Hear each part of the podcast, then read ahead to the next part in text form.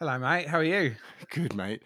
I was just calling because we're doing a podcast and it's, I guess we're looking at teaching again, but this time it's like all about old school, like old print machines, all that kind of stuff. Old school, huh? Funny you should say that. People think often when I speak to them that like Streamtime is uh, a startup, and actually 2002 Streamtime started, so it's been around for a long time. And in fact, let me have a look. I'm almost positive I've got like a, a box here somewhere. Here it is. So obviously, you know, people playing at home it really did come in a box. Streamline, it was called back then, by the way. And uh, it's even got like a Oh, the old school the CD. old school CD. Nice. And some people still ask for this, makes me laugh. A manual. See, I, mi- I missed the manual. I never looked at them, but like it made me feel better having them. The Streamline Total Studio Management User Guide. Anyway, we've been around for a long time, I guess, was the point. And uh, enjoy the rest of the podcast. I can't wait for it to come out. That was Andy Wright, CEO of Streamtime, good friend and supporter of ADR. If you haven't tried out Streamtime before, make sure you do. You can get a free trial and a 20% discount by going to streamtime.net forward slash ADR 2020.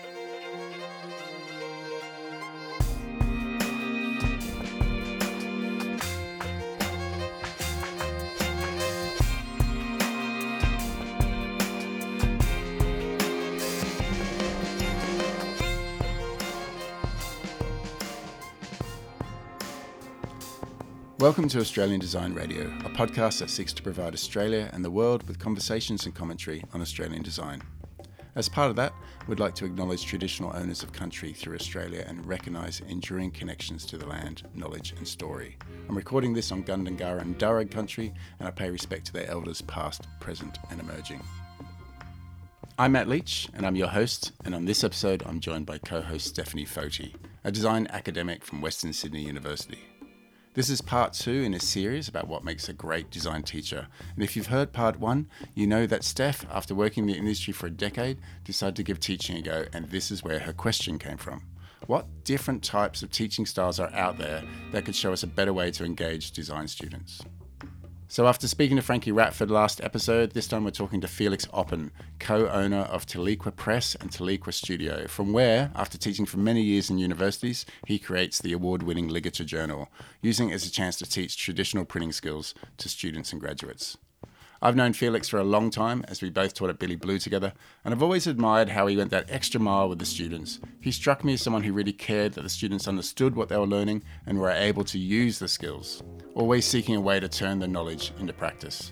So, without further ado, let's get into it. We begin delving back into Felix's history to give a bit of context, and then Steph gets us back on track, focusing on what makes a great design teacher. So, as we started researching this, I noticed that you originally studied inorganic chemistry for four years back in the 80s. Yeah. So, what is that? and how did it transfer to graphic design?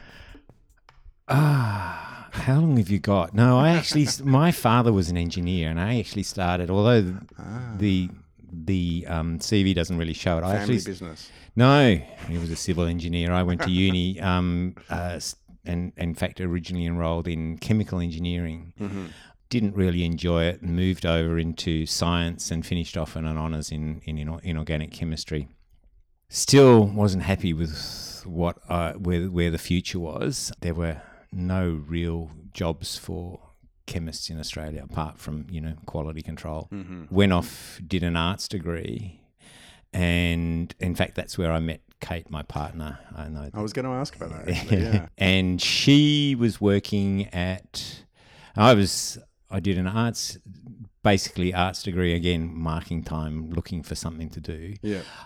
she then got a job at the continuing education at university of sydney and then was landed the job of doing their course brochure Right.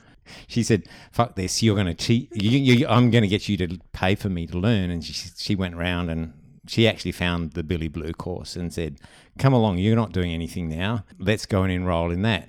And she got, she basically, she got the uni, Sydney Uni, to pay for her to go to somewhere else No way. to learn. That's Uh, brilliant. and it sort of took off from there. And then, so, okay, because you made it sound like I was a bit bored, so I just went and did an arts degree, but it was actually following a girl. Yeah, basically. yeah, basically. But it was it's not so much that I was bored, it was just I was really struggling to find a path. Yeah.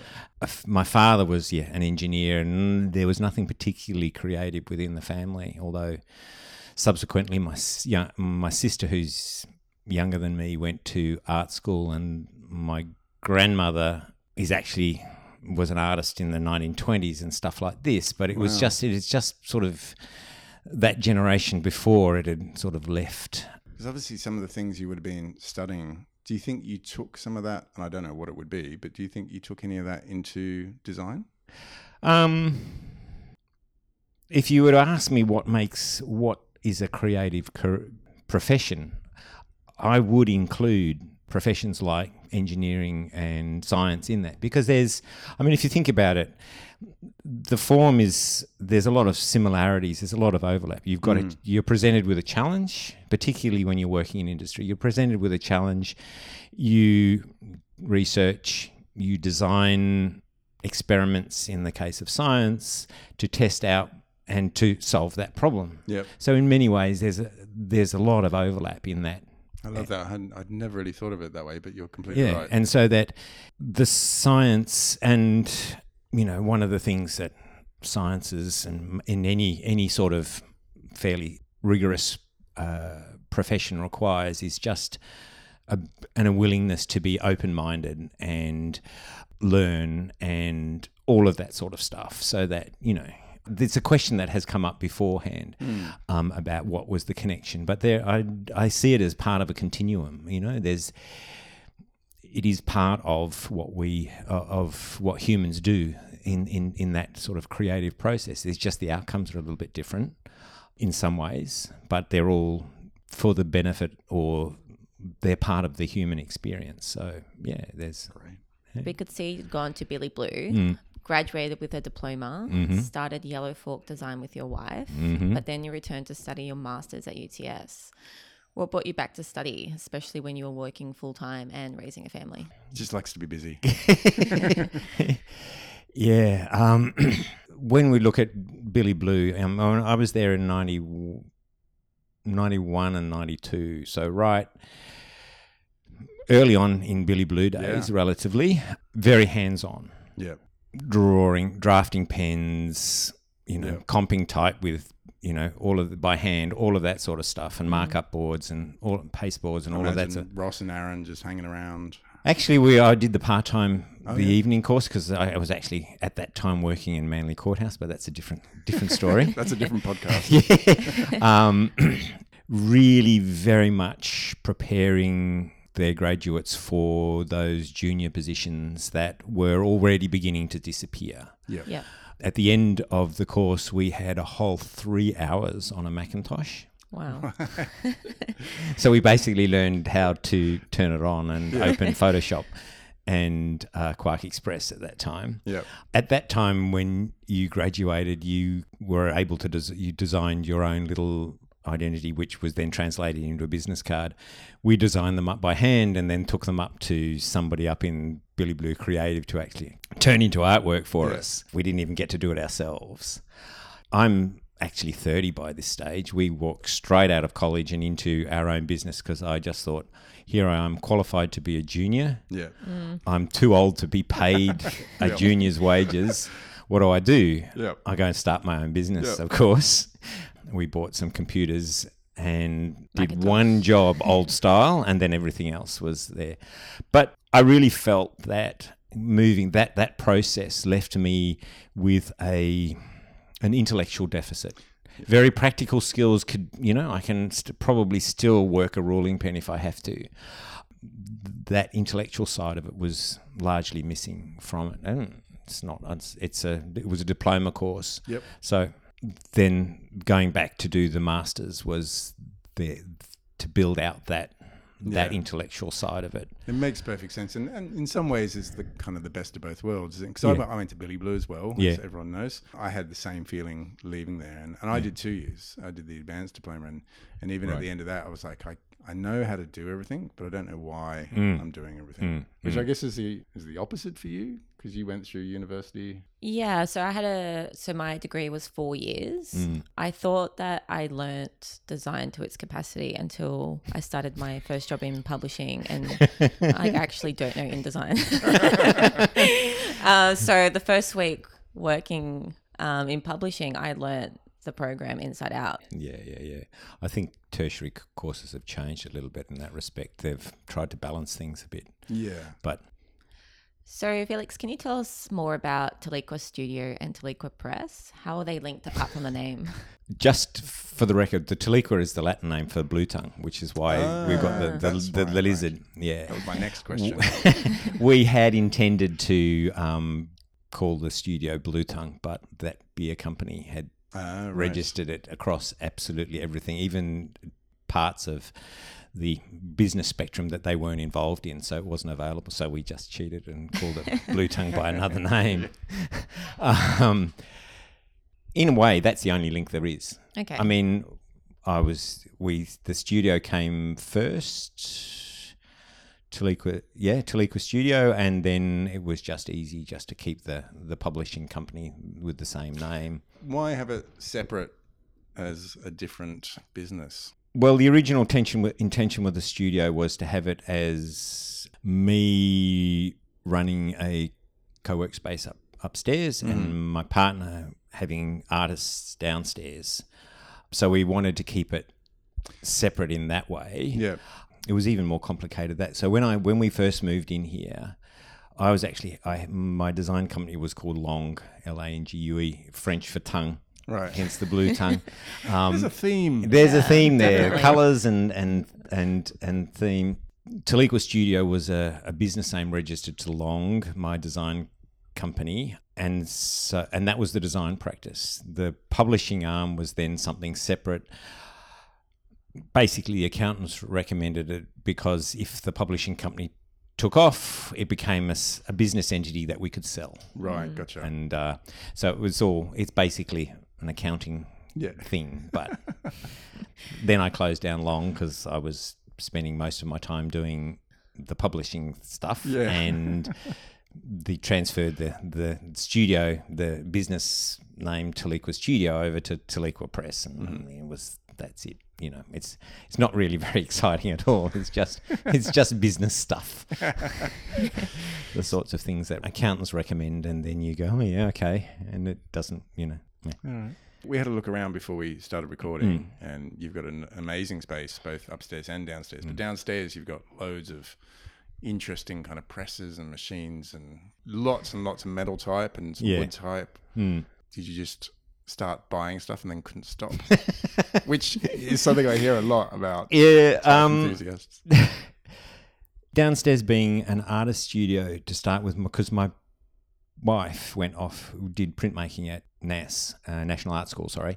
And uh, so that in the background there when we were walking around is a etching press. Yeah. so we bought that for her to work with and kids got in the way and stuff like that. So and she's moved more into drawing now but so that was that side of things. The letterpress was just something that I'd been interested in as uh, and in fact, my first, very first experience of letterpress was actually in high school, where the school that I went to had Oh wow. a. Heidelberg, one of the black Really? Wow. windmills. That's amazing. Um, this is in the 1970s. Every school had them then. Yeah, yeah. Well, not possibly not, but these guys did, and they printed little little things. They only had reflex blue because that Yeah. was closest to the school color. Right. And, um, I sort of was interested in it and doing the th- firstly at Billy Blue, and then later on becoming interested in in type and typography and stuff like this. I just sort of then I had the space. Opportunity came up um, through Lawrence Finn down in Melbourne. Posted something somewhere saying that there was a press going for, for sale up in the up in the Blue Mountains, Yep. and I contacted them and bought this stuff. And now we've got ninety cases of metal type wow. and a, a proofing press that was built in the early 70s and works fine. And then since then, I've added some wood type to the collection as well. And yeah, it's just something. It's it changes the way that you think about type and, and, and stuff like that. You are so right. Just you know, when you know how the type was originally done, Mm. as soon as you get back on the computer and you look at type, you, see it in a different way, Mm. and I think the possibilities you sort of understand. Like, Mm. It's a shame that more students can't experience that, Yeah. and I and I guess that for you, that's where internships and I guess getting students into the studio. Especially in the last little while. So this is a good time, I guess, to talk about the Ligature Journal. Mm. um, for which I should congratulate you because you got you got many many kind of merits for Yeah, the yeah. recent AGDA awards. Yeah, which is I'm still astounded at because I mean, how long has it been since a magazine has picked up anything other? True, it's true. But, I mean, Ligature Journal is quite a different magazine. Mm. Though. It's very much conceptual magazine. Tell us more about how it sort of came about. Okay, so it started off, in fact, in response to the end of Be Between Yes, because they got to which was issue. my baby Yes, originally. yes. So that I was at Billy Blue teaching. I'd seen issue six being sort of coming, being built, and then thought I want to get involved in this. Um, and they started on issue seven, and that got to just before going to print when it was canned. Oh right, I never realised that. It never got printed. Um, but it was yeah, it was finished off and ready Yeah. to go, and then it got the budget got reallocated. Um, And for everyone who doesn't know, so Be Between was a journal about a question about Australian design Hmm. somewhere, and it was written and designed and produced and everything by the students, Mm, basically. mm. So I missed out on that, and then thought, look, looking around at the time, I was still at Billy Blue. This is 2014, actually. Took nearly 18 months to get that first I- issue out.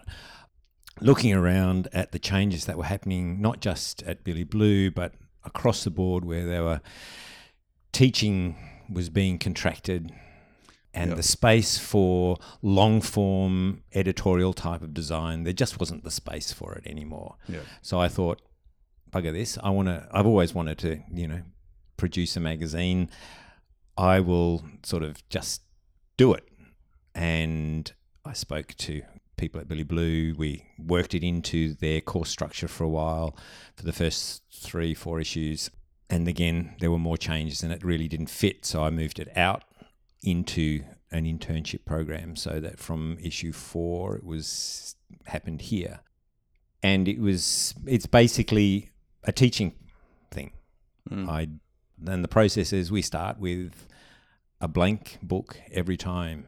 There's a new grid new color palette new type palette Oh, wow. developed every single time Yeah. we find the content they lay it out so there and we go through they do the pre-press and we take them to the printer at the end so it's printed in sydney which has its own challenges financially Yeah. um, but you know it's important so basically yeah it's a day in the sh- design studio where they get usually i sort of try and scare the bejesus out of them and say all right you've come into this project what I'm expecting of you is probably what you would start to see as a senior designer in about five to ten years' time. But Yep. you haven't graduated, but and you're going to do it.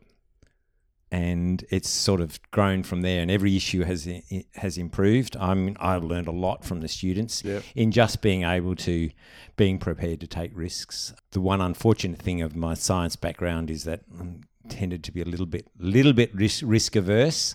Um, so you know, it's it's a process of me limbering up as much as Yeah. as, as they as them, and we take three or four months to produce it. We find all the content, or we we tend I find the content or write it and stuff like this, and we're looking at finding practicing designers to write for us. Most of them supply the words only Yep. And then the students or the interns rather have to you know do what designers do respond to the text Mm. design it So, what kind of content would you expect to see in an issue? all right one of the things that uh, one of the other things about the magazine is that i really dislike this idea of the the niche Mm. you know as designers we should be open to everything Mhm. Yeah. so we have in the conceptual part of the magazine broken the industry into four areas. spatial, so architecture, that sort of thing. Yeah. Product, obviously, communications and experience. I mean, if you think of them as four sort of clouds or balls or something like this, there's a big, it's like a three dimensional Venn diagram. Yeah. There's a huge overlap. An architect might need wayfinding, so he comes to a communication designer, Yeah. that sort of thing, you know. So that it's not, they're not sort of silos by any means. And so what we what we try and do is get at least a couple of these different things into each issue. Each issue has a theme. The last three, for instance, were unusually um, they were linked m- much more closely on design and place. We have some meta themes of mind, body, and soul. So mind being sort of an intellectual approach, Yeah. body practical, Yeah. and soul the philosophical psychological side of things. So we there's a as usually t- this series of meta themes roll they keep re- recurring um, and then the individual themes happen. So you know issue one the issue zero, there was an issue zero just to see if we could get it make it Yeah. happen. Um, then issue one was i can't remember now. Anyway it's a long time ago. Issue two was definitely designed for good you know. Yep. then there was one on disruption simplicity so they're they're really tend to be single word themes, very very broad to to allow scope. And we normally get when we talk to people and say write about this, they go, "Holy shit, this is too you know this is huge," and I say, "Well, take a position, say something that's important to you." Um, so it's really about trying to get practitioners, educators to write something thoughtful about the thinking that goes into design, not design thinking per se, but that that intellectual approach and how they address certain themes with the, that come up within design. I mean, it's an interesting because you're you're teaching the interns, the students, how to actually make this thing. So Mm-hmm. you've got the sort of general design, but then it's also, I guess, traditional tools as well. But then they're also reading the words and understanding the words, which Yeah. is also teaching them. Yeah. So that's Yeah. really interesting. Yeah. So it's kind of like three different ways they kind of, which is what you just explained before. Yeah, and that's why it's called ligature because it's about linkages, but in different ways between different things. So yeah, The penny drop.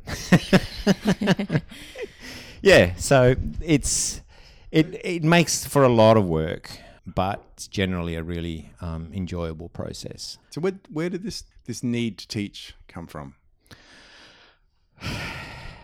Good question.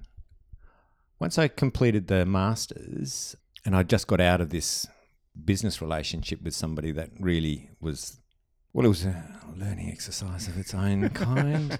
Um, yeah, I mean, I was feeling kind of, I just didn't want to go out and start up. I did start up a new design practice, but I didn't want to make that the only thing. And Lisa, who had been my um, supervisor for my master, said, "Oh, you know, I'm working at Billy Blue. I'll see if I can get you a class there." And she was also at UTS, and they're looking for somebody to teach pre-press. And I just walked into it, and sort of from day one thought, "This is fantastic," you know. And it's it's not that it's not like it was easy. The No. U, the UTS course, the pre-press course, the person before me who had left had taken all their notes. Mm-hmm. So I had I was handed a three-page course outline and said go for it. So I was I spent the first semester teaching writing one class and teaching the one beforehand. You know, just Yeah. going through Yeah. completely seat of the seat of the pants kind of thing. Fantastic. And I just enjoyed it ever since. I remember that feeling so much as well. I remember doing my first class and going, "Wow, like you can get paid for this." This- and it was just so much fun. Yeah, yeah, yeah, yeah. So that was 2008, and then I really upped it in the end, at the beginning of 2012, because we, well, we were badly affected by that that second GFC, the 2011 one. So I just went, give me anything you can. I won't say no.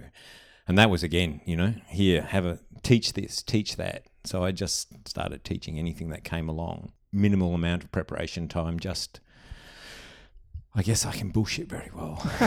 but no, you know, when it comes down to it, I reckon about 75% of teaching is and teaching design in particular is just common sense. If you stop and think a bit, Yep. that's what it is, you know. And mm. if listening to students ask, you know, they ask questions, and if you don't know it, you go and look it up Yep. and come back the next week. Or if you do, or you draw on experience. And again, if we're going to talk about breadth of experience, the wider that you have, and you know, that idea of just being a bit of a magpie Yep. that comes from a diverse educational history just gives you stuff to draw on and make connections and stuff like that. I remember going into a class where there was no lesson plan or Mm. anything. I'd been told five minutes beforehand that I was teaching it, and I kind of looked at a mentor of mine and said, "What would I do?" And he hmm. said, "Just ask the students why." so anything that came up, I was like, "So Why? why, do you think that?" yeah. It was great. Yeah. but it's also, you know, then, and that gives you, and that then creates a, a plan of sorts because Yeah. then you go, okay, then this, it's either you, what they've said is okay, you agree with it, and Yep. then you can elaborate on it. Or if it's, they don't know why, it gives you that e- critical 30 seconds to come up with an answer. Yeah. um, and finds and, and and if you've got any, even a few years of, of ex, actual experience, there's plenty to draw on. And that works fine for theoretical stuff, but then when you're in front of a printing press, Yeah, it's this way or, or no way. Really. that's right. Right. That's right. And in, in, in some ways, it's a little bit the same with um, knowing the software is important and knowing that end, end of process. And that's Yeah. what we are big on. I mean, we spend out of the process, we spend nearly two weeks just on the pre press here, going through, checking it again, checking everything, going through. You know, I've got this checklist of 30 questions that they have to ask that just takes them through, you know, each stage and each kind of file type and saying, and then, and reading it and using the spell checkers and all of that sort of stuff and going, okay, this is, this is what it is. We get the proofs back. This is what you're getting. This is where it starts getting expensive. And that's a learned experience. That's like they're That's right. in it and doing it, which is Yeah. it's hard to do that in a big lecture theatre.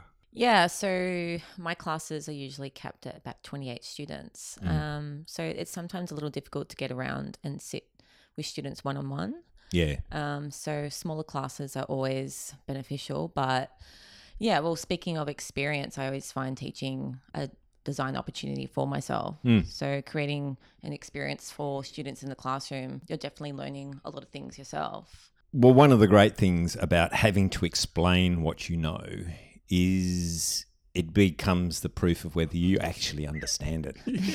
That's the students asking you why. Yeah, that's right. Effectively, and that's what it is. Yeah. To be able to pin down what I've actually learned, I would say uh, couldn't necessarily, but I have definitely become a better designer as a result Yeah. of just being challenged all the time. Um, and being challenged in a, a learning context is quite different to being challenged by a client. The clients, well, they know what they like or they know what they don't like. They know their business, and that can be a, a learning experience in itself. But in terms of design, you're the expert, and they don't challenge necessarily challenge you in in the ways that a student might. That process of learning how to explain something Yes. in different ways, you know, approach, which is very much a design thing, you know, Yep. looking at this mm-hmm. problem, different angles. Okay, then I've got this concept.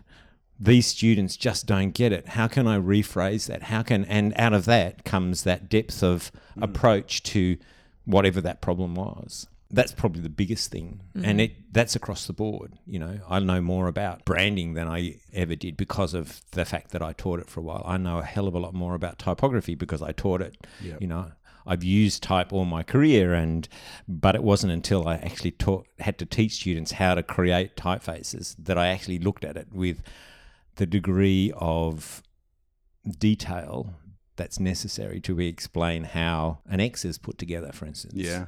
Yep. It just pervades everything. Everything that you teach, you you learn something, and you can teach the same subject over and over, and still come out each at the end of each cycle, Learning something new. new, learning something So, new. like based on that, would you encourage designers to teach at some point in their career? Yeah, I think it, it's worthwhile giving it a go. Mm. I know that not everybody has the personality for it. It can be very frustrating.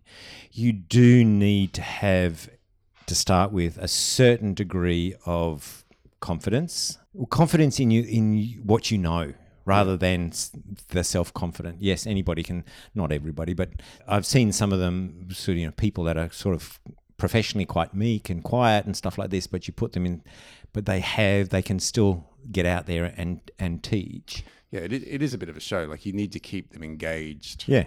And find Yeah, their interest yeah. Mm. and I guess ignite their passion. Well, it's you're demonstrating your own passion. Yes. And that's the thing. If you've got the passion for it, give it a, yeah, give teaching a go. Yeah.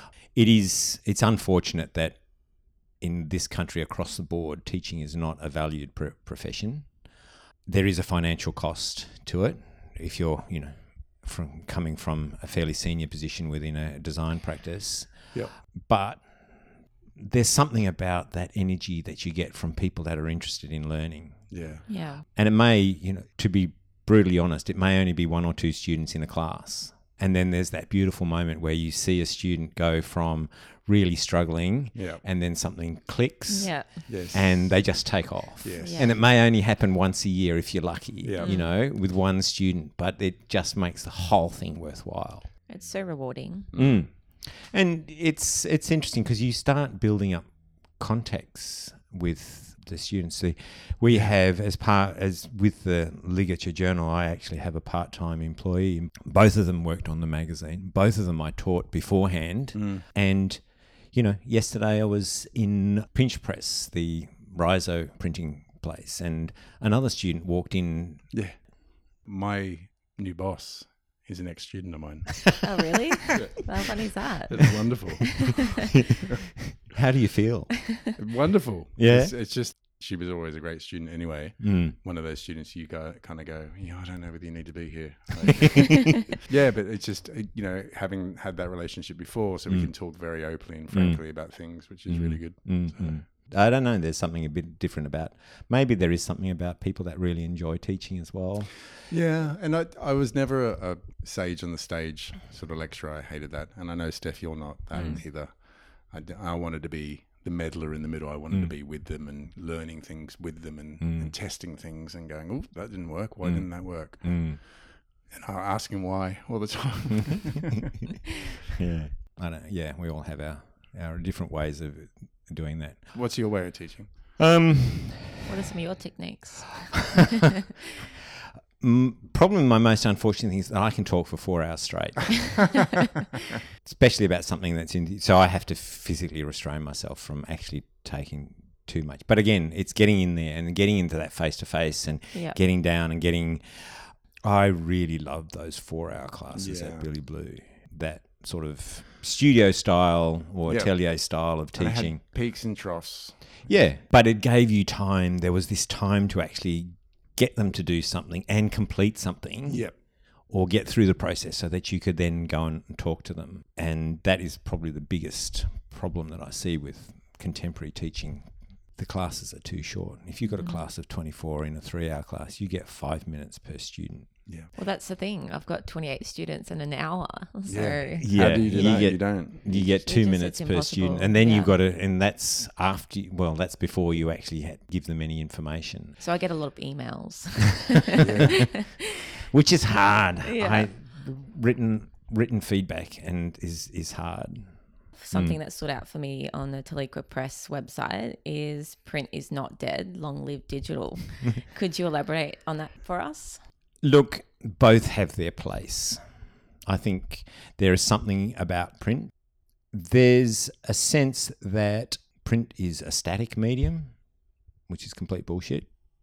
What I love about print is that it is a time based medium that you control the time, unlike a video or something like this. Well, yes, you can watch Yep. it at double speed now and stuff like this, but you know, you can read it. Um, and this is one of the things that I love about a magazine is that I reckon there are about five or six ways you can read a magazine. You know, picking it up, just looking at it, smelling it, then flicking through and looking at the pictures and reading the headlines and the pull quotes, and then just getting into it and reading the articles out of order and stuff like this. Something that's much harder to do online. You you you're left to somebody else's pacing. So that there's there's a real place for a lot of print. What there isn't space for is the throwaway stuff, um, Yes. which is where the digital world is suited because it can disappear. I mean, let's face it. Also, there's um, there's there's a cost that's hidden in digital um, in terms of energy. And I mean, if you've anybody's been following the the things about the NFTs and and Bitcoin and stuff like this, Yep. um, they're starting to work out how much it actually costs to run these things, and it's enormous in that respect. In fact, a lot of print is actually very cost efficient because once it's produced, the energy input is tiny. They both have their place. I'm not a purist about print. I love print and I love doing it. I decided a long time ago that I couldn't do both. I tried. Yeah, and just there's an experience to print that I like. I agree. Um, the one thing that really gets me is that once you switch off your computer, technically what you've done doesn't exist. you know, whereas a book is there. You know, you hmm. print. You know that that that textbook. You know, it's still sitting there on the shelf. I can look up at it. I don't look at it every day. Yeah. But I know that it's there. I can go and get it. How many times have you been to somewhere, looked up something online, Yeah. got, and then gone back to get it, it. and then it's disappeared. yeah, there's a 404, or you, you just can't remember what the link was, and yeah, so it's just an acknowledgement that there's there's place for both, really. So speaking of which, is there going to be another ligature magazine? There's one in the process at the moment. Mhm. We're trying something really special in that we're deconstructing the magazine. It's been a process of moving from a very conventional approach and just relaxing into it and just pushing and seeing where we can how we can take it and still call it a magazine. Because again there's uh, there's a place in the world for magazines and it just needs to be experimented with again. We need to revisit it and that's what we're trying to do. If you want to find out more about Felix, Tiliqua, and Ligature Journal, go to tiliquapress.com. That's T I L I Q U A Press. There you can find the journals to buy, artwork, and a blog. If you want to know more about the journal, go to ligaturejournal.com. We'll make sure there's plenty of links in our show notes. Thanks so much for tuning in again. You may have noticed some new music on this episode. We finally had time to get it done right by a professional, so a big shout out to Alex Salter from Grey Area Sound who managed to turn my mashup into a real song with real instruments. It's amazing. Any questions or feedback, get us at hello at ozdesignradio.com. And if you like what you heard, please tell others. Next episode, we're talking to Nikki Wragg, Chair of Communication Design at Swinburne University of Technology. Nikki has been involved in design education for over 20 years, so she's the go to person if you want to know what the future holds for design teaching.